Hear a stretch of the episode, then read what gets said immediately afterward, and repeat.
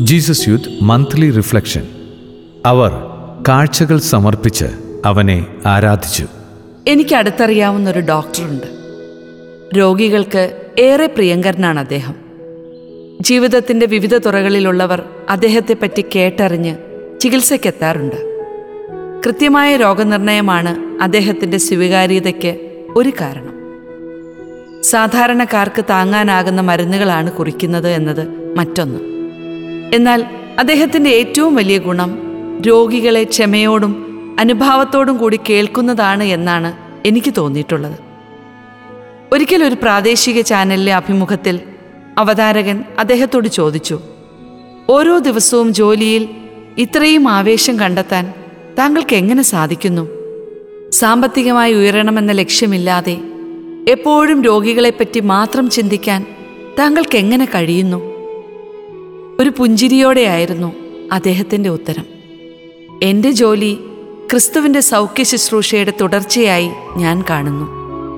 എന്റെ വിശ്വാസത്തിന്റെ പ്രഘോഷണമാണ് ഈ ജോലി. ക്രിസ്തുവിന്റെ ഒരു മിഷണറിയാണ് ഞാൻ.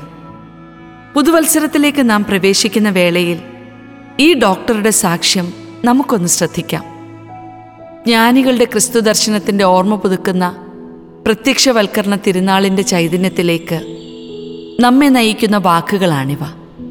കിഴക്ക് നിന്നുള്ള ജ്ഞാനികളായ രാജാക്കന്മാരുടെ സന്ദർശനത്തെക്കുറിച്ച് മത്തായിയുടെ സുവിശേഷത്തിൽ വിവരിക്കുന്നുണ്ട്. എത്യോപ്യയിൽ നിന്നുള്ള ബെൽത്താസർ പേർഷ്യക്കാരനായ മെൽക്കിയോർ ഇന്ത്യയിൽ നിന്നുള്ള ഗാസ്പർ എന്നിവരായിരുന്നു ആ രാജാക്കന്മാരെന്നാണ് സഭയുടെ പാരമ്പര്യത്തിൽ കാണുന്നത്. ലോകത്തിന്റെ വിവിധ ഭാഗങ്ങളിൽ നിന്നുള്ള ഇവരുടെ സന്ദർശനം ക്രിസ്തുവിന്റെ രക്ഷാദൗത്യത്തിന്റെ സാർവത്രികതയിലേക്കാണ് വിരൽ ചൂണ്ടുന്നത്. ലോകം മുഴുവന്റെയും രക്ഷകനായി ക്രിസ്തുവിനെ ദൈവം വെളിപ്പെടുത്തുന്നു. ജീസസ് യൂത്ത് മുന്നേറ്റത്തെ സഭയിൽ ദൈവം വളർത്തുന്നത് എന്നും ഞാൻ അത്ഭുതത്തോടെയാണ് കണ്ടിട്ടുള്ളത്. ഈ വളർച്ച നമ്മെ ഓർമ്മിപ്പിക്കുന്ന ഒരു കാര്യമുണ്ട്. ആഗോള സഭയുടെ ദൗത്യത്തിൽ മുന്നേറ്റത്തിന് വഹിക്കാനുള്ള പങ്കും അതിന്റെ പ്രസക്തിയുമാണത്. വിവിധ സംസ്കാരങ്ങളിൽ നിന്നുള്ള ആളുകൾക്ക് തിരുപ്പിറവിയുടെ സന്ദേശം കൈമാറുകയും അവരെ രക്ഷകനിലേക്ക് നയിക്കുകയും ചെയ്ത ദിവ്യ താരകത്തെപ്പോലെ ഭാഷയുടെയും സംസ്കാരത്തിന്റെയും എല്ലാ അതിരുകളും മറികടന്ന് എല്ലാവരോടും ആശയവിനിമയം നടത്താനും എല്ലാവരെയും ആ പുൽത്തൊട്ടിയിലേക്ക് നയിക്കാനും സാധിക്കുന്നിടത്താണ് മുന്നേറ്റമെന്ന നിലയിൽ നമ്മുടെ പ്രസക്തി. ദൈവത്തെ കണ്ടുമുട്ടുന്നിടത്താണ് മനുഷ്യർക്ക് സംതൃപ്തി ലഭിക്കുന്നത്. അപ്പോഴാണ് സുവിശേഷത്തിന്റെ പുതുവഴിയിലൂടെ യാത്ര ചെയ്യാൻ അവർക്ക് കഴിയുന്നത്. ആ യാത്രയിൽ എന്നെങ്കിലും ഒരു ദിവസം അവർ നമ്മളെയും ഓർക്കും. ഞങ്ങൾ അവന്റെ നക്ഷത്രം ദർശിച്ചുവെന്ന് അവർ നമ്മളെക്കുറിച്ച് പറയും. അവർ ഭവനത്തിൽ പ്രവേശിച്ച് ശിശുവിനെ അമ്മയായ മറിയത്തോടുകൂടി കാണുകയും അവനെ കുമ്പിട്ട് ആരാധിക്കുകയും ചെയ്തു. നിക്ഷേപ പാത്രങ്ങൾ തുറന്ന് പൊന്നും കുന്തിരിക്കവും മീറയും കാഴ്ചയർപ്പിച്ചു. ദിവ്യ ശിശുവിന് മുന്നിൽ രാജാക്കന്മാർ മുട്ടുകുത്തുന്നതിനെ സഭാപിതാവായ വിശുദ്ധ ജോൺ ക്രിസോസ്റ്റം വിശദീകരിക്കുന്നത് ക്രിസ്തുവിനെ ദൈവമായി കണ്ട് ആരാധിക്കുന്നതിന്റെ പ്രതീകമായാണ്.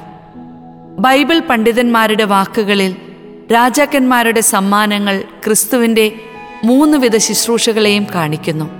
സ്വർണം അവന്റെ അജപാലന ശുശ്രൂഷയെയും കുന്തിരിക്കം അവന്റെ പ്രബോധന ശുശ്രൂഷയെയും മീറ പുരോഹിത ശുശ്രൂഷയുമാണ് സൂചിപ്പിക്കുന്നത്.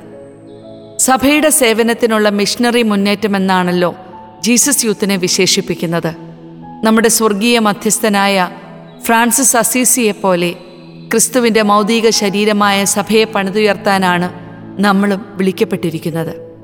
മുകളിൽ പറഞ്ഞ ഡോക്ടറെ പോലെ ആധുനിക കാലത്തെ ജ്ഞാനികളാകാനാണ് നമ്മുടെ വിളി. നാം ഓരോരുത്തരെയും ദൈവം ഓരോ തരത്തിലാണ് അനുഗ്രഹിച്ചിരിക്കുന്നത്. ആരോഗ്യം സമ്പത്ത് സമയം കഴിവുകൾ ജോലി സാധ്യതകൾ എന്നിവയെല്ലാം ദൈവം നമ്മിൽ നിക്ഷേപിച്ചിരിക്കുന്ന നിധികളാണ്. പെട്ടി തുറന്ന് നമ്മുടെ സമ്മാനങ്ങളെല്ലാം ക്രിസ്തുവിന് മുൻപിൽ അവന്റെ സഭയ്ക്കായി സമർപ്പിക്കാം. ഹാൻസ് ബെൽത്താസർ ഒരു ആത്മീയ വിചിന്തനത്തിൽ ഇങ്ങനെ എഴുതുന്നു. നാം എന്തായിരിക്കുന്നുവോ അത് നമുക്കുള്ള ദൈവത്തിന്റെ സമ്മാനമാണ്. നാം എന്തായിത്തീരുന്നുവോ അത് ദൈവത്തിനുള്ള നമ്മുടെ സമ്മാനവും. മുന്തിരിത്തോട്ടത്തിലെത്തിയ പണിക്കാരെ പോലെയാണോ നമ്മളിന്ന് നമുക്ക് സ്വയം വിലയിരുത്താം. സമയവും കഴിവുകളുമെല്ലാം പാഴാക്കി ഒന്നും ചെയ്യാതിരിക്കുന്നവരാണോ നാം? നിങ്ങൾ ദിവസം മുഴുവൻ അലസരായി നിൽക്കുന്നതെന്ത്? മത്തായി ഇരുപത്തിയാറ്. പുതുവർഷം നാഥനിലേക്ക് നമ്മെ മാടി വിളിക്കുകയാണ്. ഹൃദയംഗമമായ അനുതാപത്തോടെയും ശരണത്തോടെയും നമുക്ക് അവന്റെ സന്നിധിയിലെത്താം.